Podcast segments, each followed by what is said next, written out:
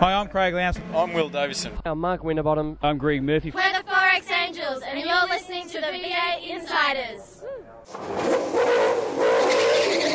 It's your weekly dose of V8 news on the V8 Insiders. Now here's your host, Craig Revell. Winterbottom and Tander split the Super GP. Yeah, it's been a tough week, so um, really glad the, the weekend's over. Plenty going on from what I heard, and it always happens here at Indy and uh, tends to always happen in the last race. While Whincup licks his wounds. Probably one of the most disappointing days of my uh, of my racing career, to be honest. And we find out about the regrid in race four today as the lights go out on another edition of the Insiders. In the V8 to the races. You watch the action on TV.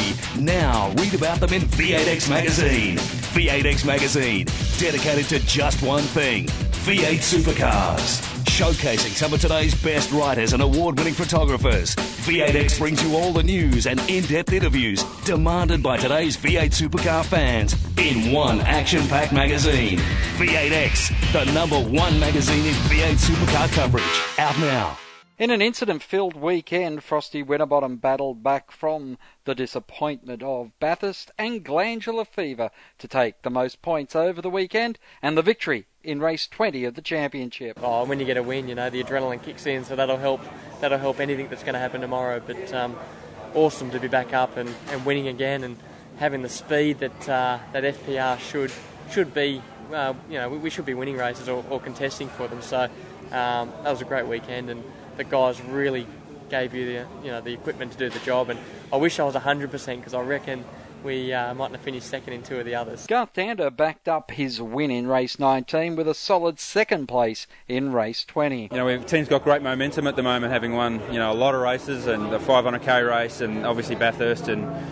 You know, things are going really well. Will's closed right in on the championship lead now, and um, you know I've closed a little bit, uh, so things are looking better for us. We're leading the team's championship.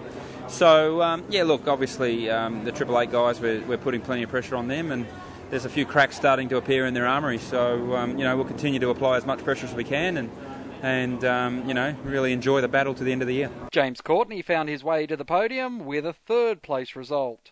This pleasing the Jim Beam racer. Track changed a lot over the weekend, and we were probably two steps behind it the whole time until that last race. And uh, you know, it's good to know that we did nail it in that last race. We were matching the speed with, these guys up until a few laps to go, and we had a bit of an issue with the gearbox. So it's uh, you know, I'm I'm happy uh, to get third, get a cool surfboard. The weekend was a disaster for Team Vodafone driver Jamie Whincup, who managed to retain the points lead in the championship. We were in front. We shouldn't be in front.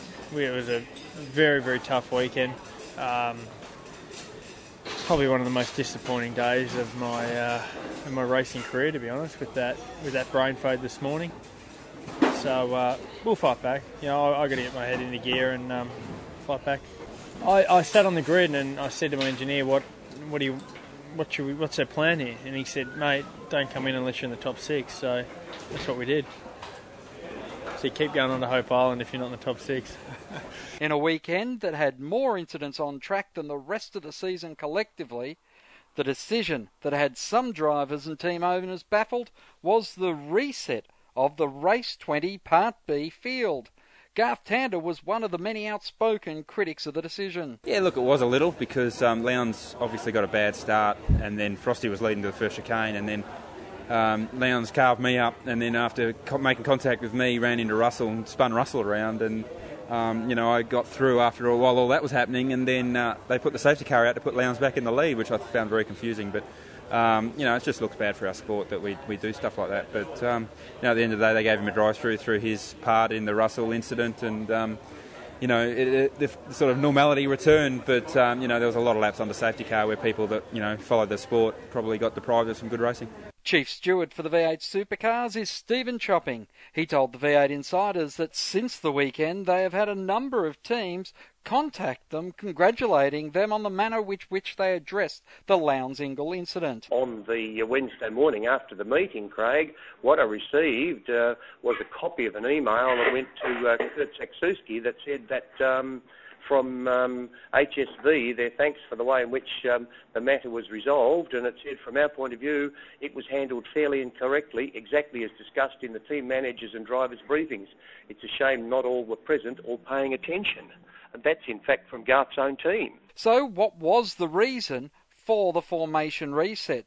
Chopping explains. But what happens is that uh, always it surfers uh, with the, uh, particularly the first chicane, um, there's um, a, a, tendency for cars to block up the road in any first lap incident in the first corner, and then a number of cars shortcut the circuit. In the past, we tried a number of different ways to get around that. All of those had seemed to be less than satisfactory. Um, these are all ones that are directed by the race director and the driving standards observer, more particularly than the stewards. But uh, in this uh, instance, for the whole of that meeting, what was what was agreed at the drivers' briefing on the suggestion of the DSO was that um, in the event that the track became blocked in turn one or turn two, and there were a number of cars that shortcut, anybody who shortcut was to redress and get back into the position in which they were beforehand.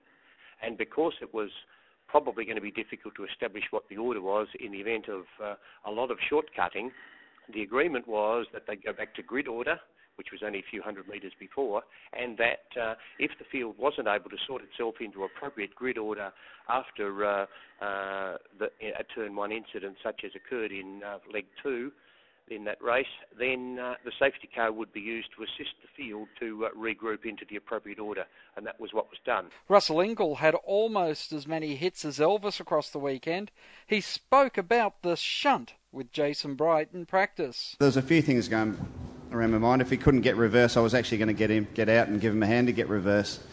Maybe give him a clip around the ears on the way through as well. But anyway, like I said, we'll sort it out. Um, what goes around comes around. It's probably what I need. I've been a bit casual coming into this meeting, so I need something to fire me up. Team owner Paul Morris told the V8 Insiders that Russell's more than likely going to get even very soon. When you get guys of this calibre that are, that are pushing 100%, there's, there's going to be mistakes. So um, you know, everyone knows the job's dangerous when they come here, so just, you know, don't sook up if it happens to you. Will Davison's podium on Saturday's race 19 looked like he was on track to take the championship lead, but alas, it wasn't to be. Just wanted to uh, just keep the points ticking over now, and uh, and anything can happen, like Jamie proved. So at the end of the 10th event of the championship, the weekend results were very interesting. The championship looks as follows Jamie Whincup on 2,005 points. Will Davison is 32 points back. Garth Tander, 289 points. Then Lowndes is 430, with Winterbottom rounding out the top five at 743 and really out of contention. Garth Tander told the V8 Insiders that he is expecting to be called into the HRT office for instructions as the championship battle heads to Sydney. Yeah, look, my, my role, I'm still trying to win the championship for myself, and I'll do anything I can to win it without jeopardising what Will's trying to do. Um, but, um, you know, if it gets to the point where realistically I'm not a shot for the championship, I'll do what I can where I can to help Will as much as possible. After the break, the news continues with plenty of stuff going on in the silly season it's really hitting high gear. The views expressed on V8 Insiders, including the panelists and guests, do not reflect those of the network, Thunder Media, sportradio.com.au, or V8X Magazine. Any publication or rebroadcast of the show without the expressed written permission of Thunder Media is strictly prohibited. Hi, I'm Craig Lowndes from Team Vodafone. You're listening to V8 Insiders.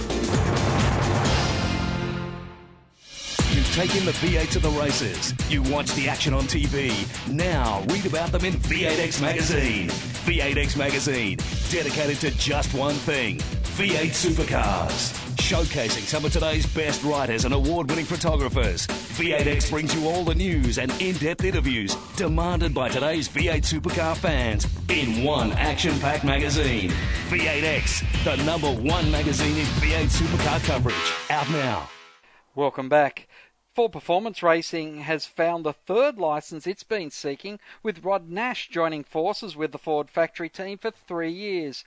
Nash told the V8 Insiders that the deal came together very naturally. Tim Edwards and myself sort of having a conversation. Tim um, and I sort of you know um, put heads together, and um, and it all happened pretty naturally, which was which is uh, obviously at the end of the day a, a, good deal with the way it worked out. You know, it's all reasonably complex um, when you're uh, setting up deals like this because it just doesn't um, stop at a couple of parties. Uh, uh, you know, entities like your sponsors and um, and other people involved uh, have to be consulted, and um, and you you know you just about you pull on one lever and it pushes another lever, so uh, uh, you got to sort of get them all in the uh, in the middle and line them all up, and then you get yourself a deal. So so that's what's sort of been transpiring over the last month. With the hunt for the license at a premium, Nash said he had a number of other serious offers to partner up with. Uh, definitely uh, three of the teams, and there was probably another couple that I didn't uh, that I know of that were wanting to do that, and I didn't actually talk to them. At the end of the day, you can sort of um, put too many options uh, in in front of you, um, so it starts to get confusing. So, how will a driver for the Bottle Falcon be chosen? It'll, it will be a joint decision. It's probably more the relationship the two and I have struck up. Um, you know, where uh, you know, we're, we're similar in nature the way we operate, and, uh, and Tim has a wealth of experience, and um, you know, I guess I have uh, some too. So I think uh, putting using the two putting the two heads together um, is a um, is a, a good synergy, and um, so workshopping around you know, which driver you actually pick at the end of the day is quite important to the mix these days. Any partnership like this was going to require a lot of work with teams and sponsors all being closely involved. But for Nash, one of the biggest surprises was that Bottle agreed to extend their sponsorship with the news of the new alliance. R&R and FPR did a uh, three-year term starting as as of uh, 2010 and um, and I was one year into my three-year term of my sponsor with the Bottle-O, and uh, the Bottle-O seen the whole um, proposal strong enough to reset the contract again, and they'll start uh, instead of having two years to run from 2010, we start again, and we'll have three years to run as of 2010. So that's the s- sort of support that you can gain, but that's also um, you know having won the brand, and V8 Supercars is certainly going from strength to strength there on the brand side, and then of course the relationship with the actual company that these sponsors are dealing with. While on FPR, Mark Winterbottom is starting to shore up his future with a contract still signed for 2010. He's looking to extend his time with the Ford factory team. It's been rumoured that Sprint Gas Racing's racing entitlement contract may be up for sale. But the team have said that their selling up is only one option for them in 2010. They are still looking for a technical alliance to allow them to prepare four cars. One thing that has been confirmed is that Greg Murphy will be leaving Sprint Gas Racing to join Russell Ingall at Supercheap Auto Racing. The rumour over the weekend is that Sprint Gas Racing has an agreement with D'Alberto Racing to sell them one of their RECs. But D'Alberto said that he'll not know what he's doing for another month. It's not a very good situation to be in, to be honest. It's uh, quite stressful trying to work out what you're going to do, and uh, you know we're working hard at it. We haven't got anything locked in yet, but um, we're, we're hoping that we we've got something in place. But until later in the year, we really can't confirm anything. So um, and nothing can can be uh, confirmed to us. So sort of just uh, fingers crossed at the moment. Just there's other teams out there that are the you know there might be leasing licenses that might not, not want to do that anymore, but there's uh, there's actually not that many opportunities out there. There's actually a lot of people after them. So mm. although V8 um, you often hear that there's not that many people wanting licenses and a lot of people trying to get rid of them, but there's a lot of people out there trying to buy and, and get involved in the sport, which is you know shows the support the sport the category's got and, and how healthy it is. But um, yeah, like I said, there's um, there's a few options out there, but um, not sure what Tasman are doing. RECs or racing entitlement contracts are a hot commodity at the moment. Jason Bright currently has two and is in the process of working out what he'll be doing in 2010. Firstly, uh, you know, lock away a deal for for you know my future and as a driver. Um, you know, working on that pretty hard, you know, and tying into it, you know, the the licenses as well. Um, you know, it's it's all falling into place. You know, I'm pretty confident now that that you know I've got what I need to uh, to you know be competitive and and uh, head into next year with um, you know with, with a good operation. So, you know, at this stage, I, you know whether I hang on to two licenses or not, it's hard to say. Um, but you know, I'd certainly I'd certainly only um, you know release one license if uh, if I was pretty confident that I could get it back at some stage, or you know buy another one at some stage. Bright has told the V8 Insiders that he will not have Fujitsu support, with many teams talking to the company throughout the year trying to get the blue chip sponsor. I've already been told that you know they, they won't be back. Um, it wasn't a wasn't a major shock. Um, you know, hence why I've been working on a uh, on a backup plan, which will all be you know, revealed in the not too distant future. Cole Hitchcock, media manager for V8 Supercars, said that even though there's a lot of interest in licenses, there are a lot more factors involved in allowing the RECs held by V8 Supercars back out onto the market. We've always said that uh, at, at, any stage we can decrease or, ex- or increase the the, the, the, number of licenses, but it's a lot more complex than that um, for a number of reasons. You know, in these uh, in these times where money and, and sponsorship dollars and other things are a little bit more difficult to come by than they have been in the past, it, it makes a lot of commercial sense. Um, you know, to to to stick with the the 28 number. Um, and you know that's why teams are pairing up in in in uh, three and four car three and four car operations because um, um, you know, it makes more commercial sense to them. Premier Anna Bligh was on hand at the Super GP and said that the organisers would be looking at all options for how the event might run from 2010 onwards. We'll have a really good look at it. What we want is something that's in the best interests of the sport, something that's in the best interests of the Gold Coast, and in the best interests of taxpayers. And I'm very confident that uh, we'll see that happen. Tony Cochrane from V8 Supercars Australia said they want more control and many thought that was to run the event. But media manager Cole Hitchcock suggested that the running of the Super GP may not have been what Tony was saying. So what I think Tony was more saying, you know, it's in our interest for this Gold Coast event to continue for many, many years to come, with or without an international category. But if you're going to go and make these big decisions, consult us, ask our opinions, and it's actually in our contract that we need to um, we need to have that involvement. For whatever reason, uh, the uh, the promoter went out and announced A1 GP, I think late last year, without uh, without advising us because we would have strongly advised otherwise. So I think that's more what he was talking about. Cole Hitchcock told the V8 Insiders that the decision of Fujitsu General to continue their sponsorship of the development series was a testimony to the quality and professionalism of the category. Absolutely. I mean, it's a cracking result. Fujitsu, um, you know, they're just a tremendous company and uh, they've been way behind this series for, for quite some time now. And it's really, really good for us because, you know, it's a great series in itself. It's the second best category in the country, uh, fairly much. I mean, you know, you could probably put it at least, uh, you know, on par with uh, with some of, you know, maybe two of the other leading categories that uh, that are that are you know, in a full-time uh, championship basis. Hitchcock suggested that he would like to see more main game Fujitsu doubles, with the Super GP being a possibility for discussion. I mean, it couldn't have happened last weekend because it was just way, way too short a notice. But uh, you know, if if uh, if an international uh, category isn't secured, the Gold Coast event goes ahead with the with the eight supercars alone. I reckon the Fujitsu series guys would be great around there. Um, a bit uh, might wreak a bit more carnage than what we already saw in the in the main game. The new V8 Supercar board was announced last week. Tim Edwards, Paul Morris, Ross Stone, Roger Cook, Mark Skaife, Roland Dane, Tony Cochrane, and representing Sports and Entertainment Limited, James Erskine. Jason Bright and Larry Perkins are out, with Ross Stone, who left the board two years ago, replaced by Jason Bright, now finds himself back in the same seat. There are two alternate directors, Tim Miles and Brad Jones.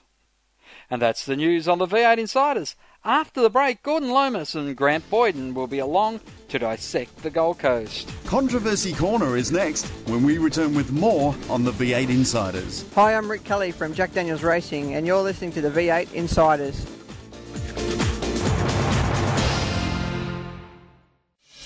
Take in the V8 to the races. You watch the action on TV. Now read about them in V8X Magazine. V8X Magazine, dedicated to just one thing V8 supercars. Showcasing some of today's best writers and award winning photographers. V8X brings you all the news and in depth interviews demanded by today's V8 supercar fans in one action packed magazine. V8X, the number one magazine in V8 supercar coverage. Out now. Welcome back to the V8 Insiders. Joining us this week from V8X Magazine, it's Gordon Lomas. Good evening, Gordo. Howdy, Craig. How you going? I'm going great, as is this man, Grant Boyden, or Boydo. It's Gordo and Boydo today. As, uh, it's great to have you back on the show. It's good to be here. As guys, we come into this week's show after the A1 debacle, the Super GP, the Super 600 as I was calling it last week. What did you think of how it all played out, Gordon?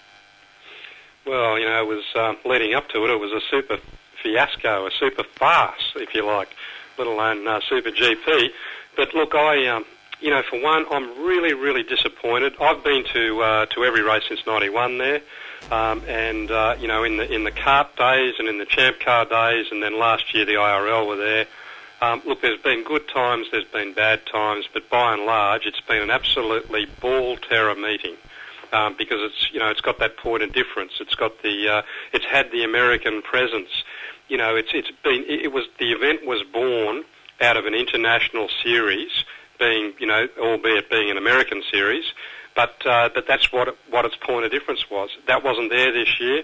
As much as we love V8 supercars, part of this event died this year, and I'm sorry. I was really really disappointed with the whole show. Boydo, what was your thoughts? Yeah, look, Gordon, you make he makes quite a few good points there, and, and the fact of the matter is that it was supposed to be an international event, but the, the fact of the matter is there has been a change in direction. Now, Anna Bligh was saying that next year there will be an international flavour back to it, and we've only got to, you know, take her word on that. In years gone by, it has been a massive event. There's no argument about it. It's been one of the best events of the lot. The, the thing I struggle with the most, and I'm interested to hear your thoughts, is people would say to me, where are you going this weekend? I'm going to the Super GP. What's that? Indy. Oh, you're going to Indy.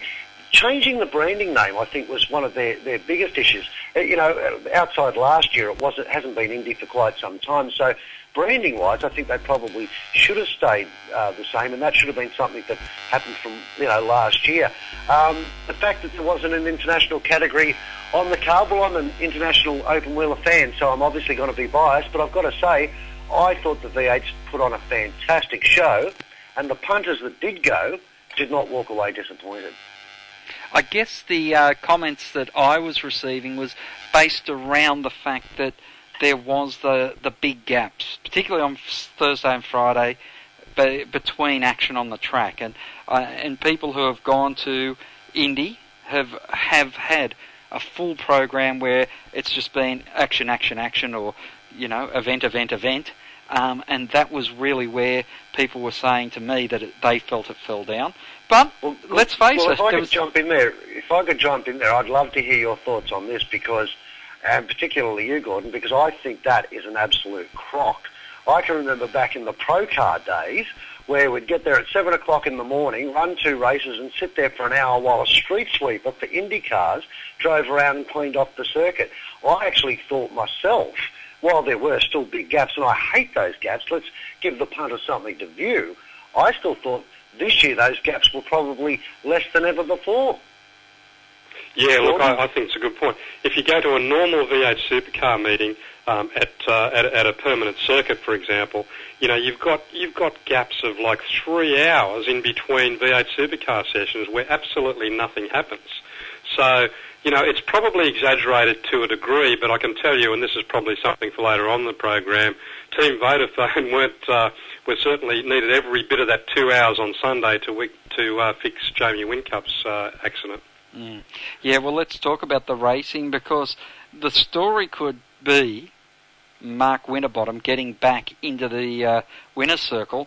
The story could be Jamie Whincup choking in the uh, clutches, or the story could be uh, HRT having to make a decision on do they want the person that's 32 points behind in the championship in Will Davison, or do they want their one-time champion who's 149 points back. Oh, sorry, no, he's not. He's uh, 289 points back in the championship. Garth Tander to be the one that's really fighting for the championship. There is just that much that's come out of all the racing this weekend, isn't there, uh, Gordo? Be interesting to see the politics uh, in HRT over the next or over the last three rounds, um, because uh, you know Garth's you know, while he's he's just under 300 points behind, um, he's he's really shot back into contention genuinely. Uh, you know, after the weekend, and uh, and Davo, you know, he's just he's just a breath away from taking the lead. So, be interesting to see how HRT play it. Um, but yes, there was you know three clear stories out of the weekend. I feel, you know, not, you can take nothing away from Mark Winterbottom you know, yes, he's had race wins in the past. He's had a dozen or so race wins. He's had round. He's had four, four or five round wins. But I'll tell you what, you know, his effort on the weekend was was his absolute crowning moment in V8 supercars. I know he got pole position at Bathurst a, a few years ago, but gee, you know, after all he went through with his with his illness and whatever, um, to win two races and to finish second in the in the other two or whatever it was, that was just a monumental effort under enormous pressure. So, uh, you know, with HRT coming on and Jamie sort of falling away a bit, you know, wow, what a weekend of V8 supercar racing. Mm. And Boydo, it's uh, going to continue on from the Super GP because Phillip Island and then over to Perth at Barbagallo, and of course the Sydney 500, which that's going to be just as big a lottery as what the uh, Gold Coast race always is. Yeah, I, I absolutely love that. That the fact that the final round this year is going to be at a circuit where nobody has data, nobody has telemetry, and let's be honest, V8 supercars are about you know, finding the best in the car, finding the best in the driver, and the team that can adapt to the, the changing conditions of, of those racetracks quickly. And wouldn't it be? I mean, maybe we're just living in hope, hoping that this comes down to the final round here at Sydney. But wow, wouldn't it be a sensational way to launch what should be a, an outstanding event? But Gordon, I've got to agree with you.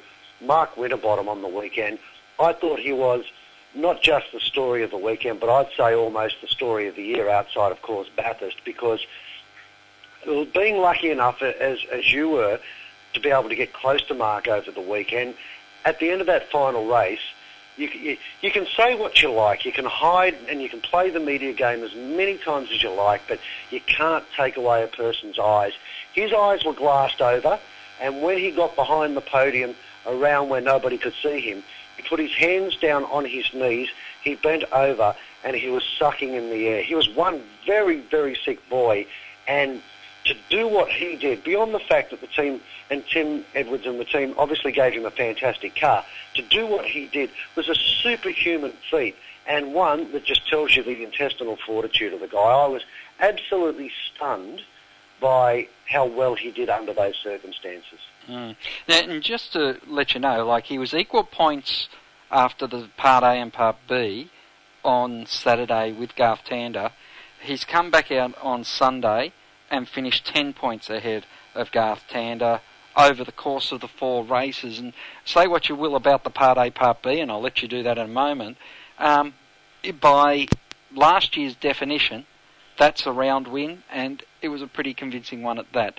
What did you, Boydo, think of this Part A, Part B concept, realising that they did it for a particular reason, that is because they only had so many points on the weekend and they wanted to have four races? Yeah, look, I, I have to agree with them, and and that's for that exact reason. If if you're going to, you know, nominate X amount of points for a weekend away, then you, you can't rewrite those rules. I I think that the teams and and V8 Supercars Australia did a great job into in being able to shuffle across and making it all work. And I, I know that there are a lot of um, you know, discussions, making sure that people were going to be comfortable with it and there weren't going to be protests further down the line, which would pretty much destroy our sport. I'm sure you'd both agree. It, it was what it was. I, I'd like to see points, you know, for each race, you know, and, and, and, and you draw the line at that, you know, not dissimilar to the argument we had a few years ago over, over, you know, the Clipsal 500 and the point structure there. But for what they had and the time they had to do it, that was the best result, and I, I couldn't go any other way but back them.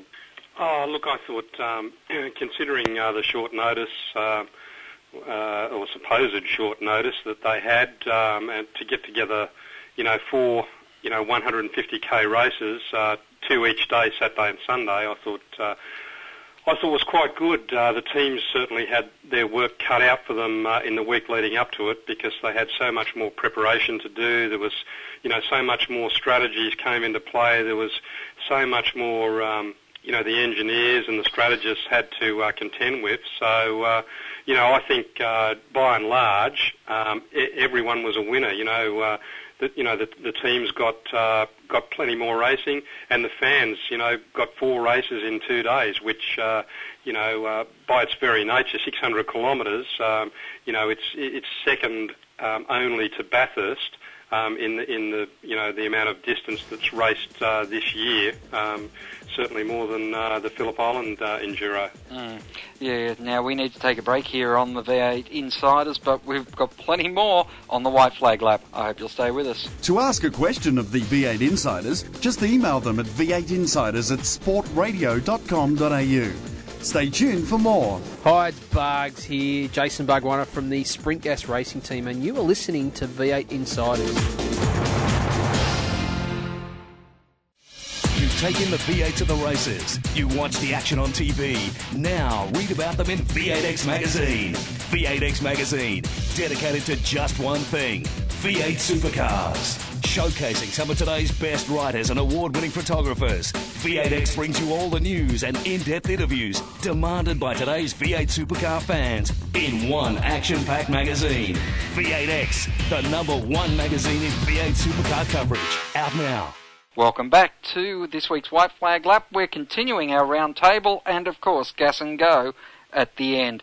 But uh, just quickly now, as we look to some of the other news stories out of this weekend, a new board going to be, uh, well, well, was installed.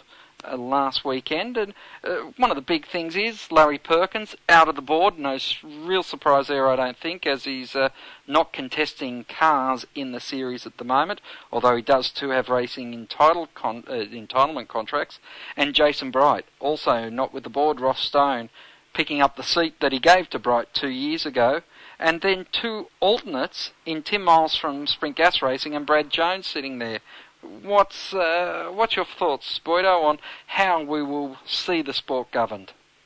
I've got to be honest, the Bright one did surprise me a little bit, um, but I think there's probably more to, to this story than meets the eye, and we'll hear probably more about that in the next next few weeks, I dare say. I, I, I'm, I'm referring to the, the, the spate that we're about to see of teams merging with each other and, and things of that nature. I know there's been a couple announced, um, and I'm just wondering if the Bright if the Bright move has been one that was um, more from a, a technical or a, or a logical point of view than anything else. I think Jones being on the board is a good thing. He's a he can be a level head, but you know he's still equally strong and determined, and and, and is quite passionate about his sport. So. Um, that one to me makes a, a great deal of sense. I, I think Larry Perkins stepping aside, well, I suppose that was inevitable in many respects. Um, you know, and as you say, he's he doesn't have the the, the involvement he's, he's ha- that he's had in years gone by, and, and probably a fair call, and, and you know a good thing for him to do. Mm. Gordo?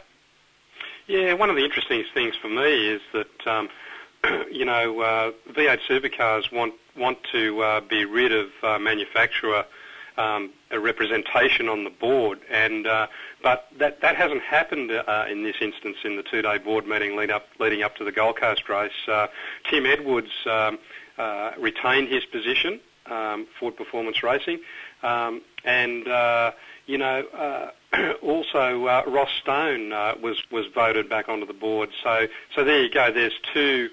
You know, the only two Ford factory teams, and they've got representation. Um, you know, uh, it's it's a requirement now that you don't need an equal equal balance of Ford and Holden manufacturers, and, and that's partly because, you know, with this car of the future coming in in 2012, um, they're you know opened it up to more manufacturers coming in, and it's it's you know part of it is for that. So. Um, interestingly, you know, they haven't got rid of the manufacturer representation, but you know, as was told to me by um, a, a board member that was voted uh, voted in last week, you know, who was voted in was the best I've got, and that's the best I've got to work with. So, so be it. So, um, you know, I, I really I can't see any any real surprises there. I think I reiterate what uh, Boydo said before about Brad Jones. Brad Jones is a very, very smart guy, and I think he, you know, as as um, you know, as an as an emergency board sitting board member, as you like, I think uh, I think he will uh, do a great job um, along with uh, Tim Miles from Sprint Gas Racing.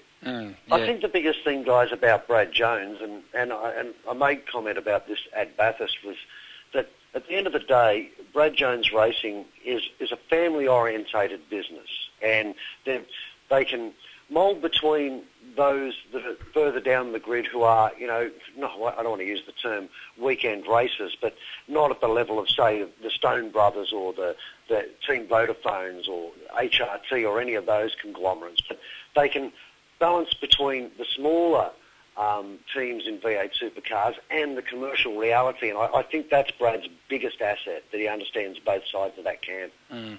Well, moving on, more news now, and Fujitsu money going to Garry Rogers Motorsport. What do you think of that one? I know that just about everyone on pit lane had been knocking on Fujitsu's door saying, well, we can do a better deal than what you've got now, but uh, it looks like Garry Rogers has come up trumps. Boydam? Well, that, yeah, that is an interesting one. I mean, obviously, uh, Jason Bright won't be too pleased with that, but the, the, the, my understanding is that there were six teams vying for that Fujitsu dollar. You know, pretty much every man and his dog had, had put their hand up, and they were Fujitsu themselves were pretty determined that to continue their marketing campaign and to continue their strategy, they wanted a two-car team out there, and they've been experimenting over the, the last few years with different colour schemes, and the one they have now stands out like proverbials. Even if it was pouring rain, you'd still see that car. Probably see nothing else, but you'd see that car. And um, they want to continue their marketing campaign. They wanted a solid team that could work on a on a reasonably small budget and could give them, you know, value for dollar. And going by Garry Rogers' standards over the last couple of rounds, you'd have to you'd have to be uh, putting forward some pretty good data to argue against that one. I would think, Gordon. Oh, look, you know, I, I seriously, I, I honestly believe that the Fujitsu money has gone to the best home possible, you know, in Garry Rogers Motorsport. I mean, you know, that team continually punches above its weight, as I've said many times in the past, and they continue to deli- deliver results, um, you know, that belies their, uh, their frugal sort of, um, you know, their frugal funding as as a team. They do a great job. He's got a great bunch of guys working for him, Garry Rogers. You know, he's a smart operator in himself. He's a good knock-around guy, and uh, and you know has produced so much driving talent over as well. I, I just think um, I, I honestly couldn't be happier that um, Fujitsu has gone to Garry Rogers. Mm. It is an interesting one. And finally, before Gas and Go, Murphy to Super Cheap Auto Racing. Is that uh, one too many roosters in the uh, Paul Morris Racing henhouse? It possibly could be, but wouldn't it? Be, isn't it going to make it an interesting time? I mean, got some very determined and very big personalities, shall we say, now in, in his camp, including himself, I might add. Um, it's going to make it a very interesting time. A matter of watch this space. Will it be smooth? I doubt it. Got it. Yeah, interesting. I, I mean, I don't know if it's if it's confirmed or not, or or, or what. But uh, gee, you know, Russell Ingall and uh, and Greg Murphy together. Holy hell! You know, e- explosive fireworks there. Um, you know, a, a fantastic, uh, fantastic, uh, you know, talent between the pair of them. And and I'll just just hark back to Indy to Indy. Here here we go, Indy, the Super GP meeting last weekend.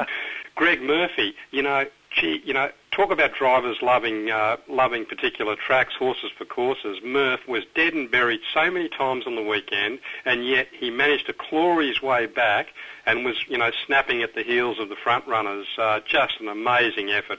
You know, outside the guys we spoke about, Winterbottom particularly, you know, Murph Murph's effort on the weekend was just stunning. Yeah, it was indeed. And uh, and on combined points, I know people hate it when I do this, but combined points, he was uh, in fifth position over the weekend. So uh, he, he managed to get 187 points. So um, what's that? 101 points behind Mark Winterbottom. But when you saw he had a few hits along the way, it's not a bad effort. Guys, Gas and Go. Gas and Go brought to you by V8X Magazine. The new one that Gordo's been writing all the stories for is on sale very, very soon. So check it out in your newsstands because it is one not to miss. Gas and Go brought to you by V8X starts now. Five questions, three minutes. Super GP, well, what is the future? Do we have to have an international series, or does the government have to have an international series to keep it running? Gordo. Oh, three minutes. You set me an impossible task. Fair income. You're kidding. Um, look, uh, I, I, think uh, I think yes and yes.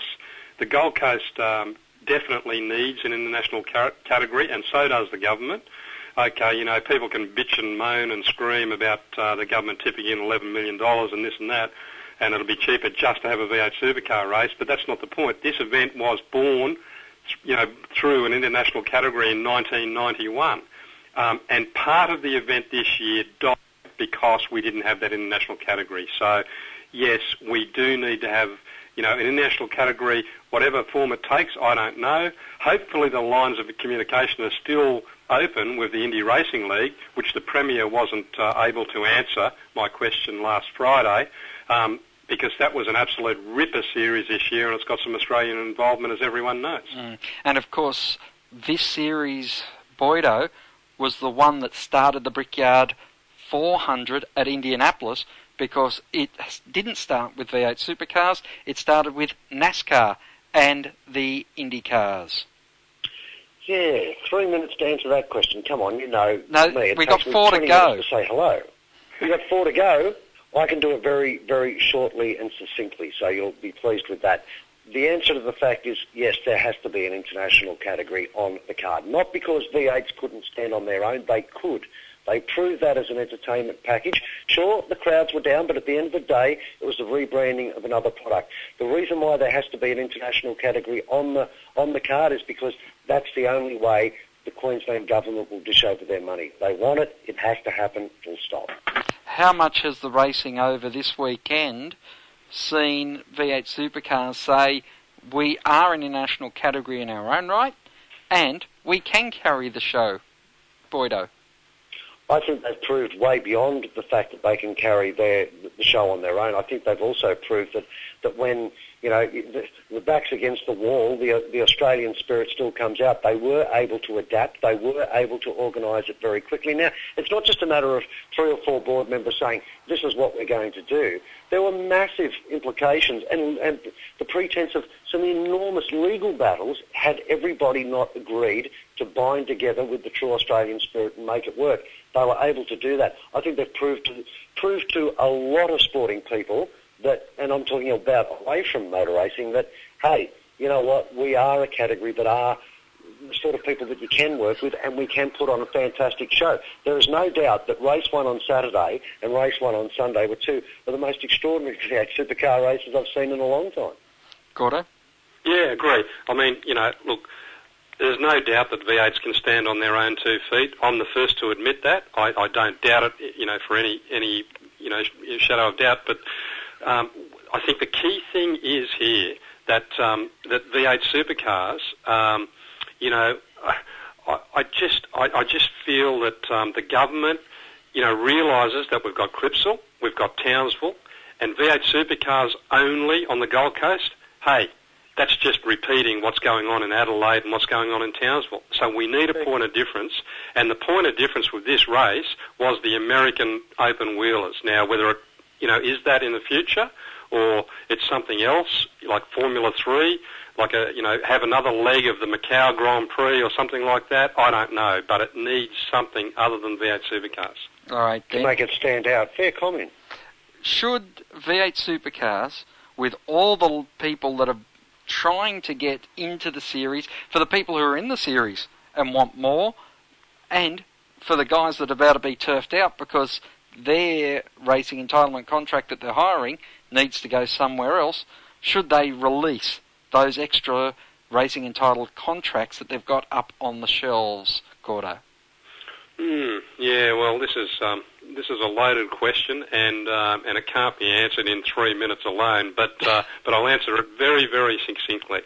Look, um, should they release them? Yes, I think they should release the licences. Will they?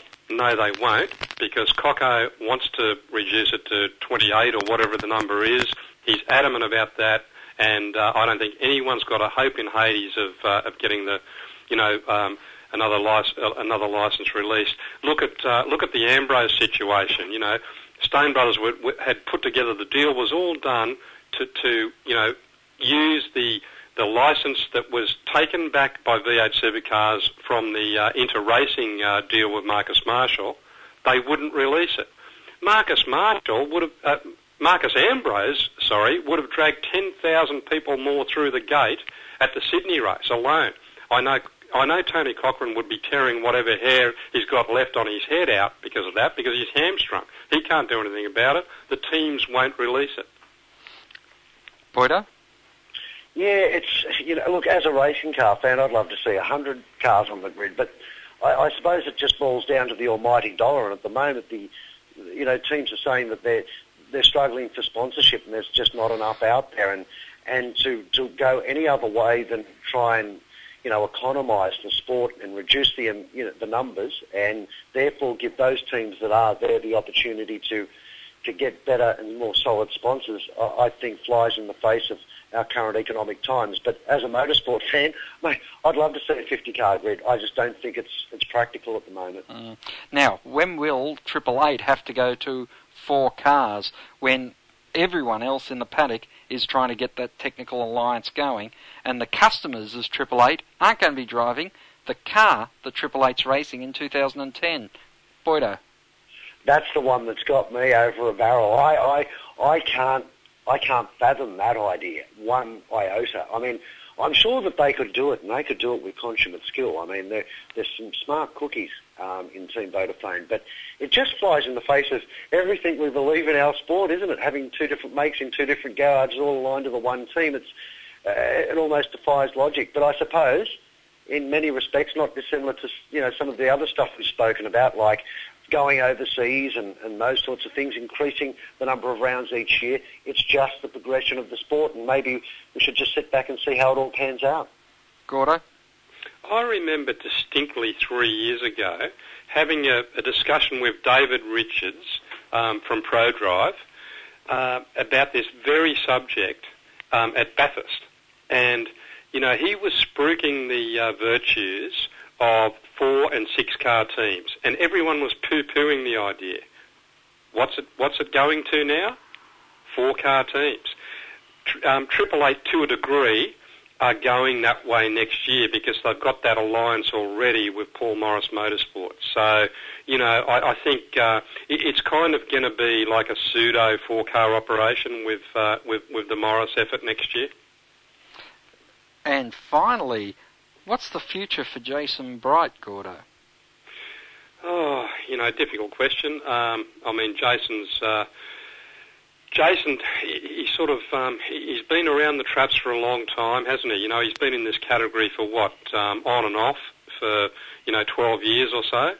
Um, you, know, uh, in between a, a stint with uh, Indy Lights Racing in America, um, but I, I really don't think he's got many options left left open to him. I know he's, you know, he's trump cards. Um, he, you know, he's got a, he's got the license, you know, the old license or two. But uh, you know, you know, where's the backing going to come from? That's the big question. Where, where is Jason going to get the funding, you know, to uh, you know to, to prop up a, a decent effort? Gordo, uh, Boydo. Yeah, it's really sad, isn't it? I mean, you know, he was a guy that gave up a really solid contract to move across to try and, you know, maintain his own team. His, his vision has always been, you know, to be a, a driver, team manager, or a team manager. And unfortunately for him, in many respects, he's had the rug uh, pulled out from underneath him. And, and I don't say that in a negative way to Fujitsu. They've got to do what they think is best. And and Bright couldn't come up with a two-car team. Uh, maybe if he did, they'd still be there. But you know that that dollar once again uh, is going to, to cripple somebody that we probably deserve, you know, in the sport. I'm not prepared to write him off just yet, Gordo. I'm, I'd like to give it another month for him to try and, you know, shake his head around. And I, I would be very surprised if he had all his eggs in one basket. And I see him, and this is what I was referring to with the uh, the Stone Brothers thing. I'm wondering if he's going to be knocking on their door as being a pseudo Stone Brothers team, and then really concentrate on the commercial side of his business that has probably, you know, uh, struggled over the last couple of years, where he can get out there and really market um, the corporate side as opposed to, you know, trying to engineer a car at the same time. Gordo? Yeah, no, look, sorry, Boydo, I'll back that one out. I'll back the, The Stone run- Brothers thing out. Yep, I, I, I don't think it's going to be Stone Brothers either. But as that is gas and go for another week, it only took us God knows how long. As uh, the checker flag waves over another edition of the V8 Insiders, my thanks to Gordon Lomas and Grant Boyden. Pleasure. Until next time round, keep smiling and bye for now. Join us next week for more V8 Insiders, only on v8x.com.au.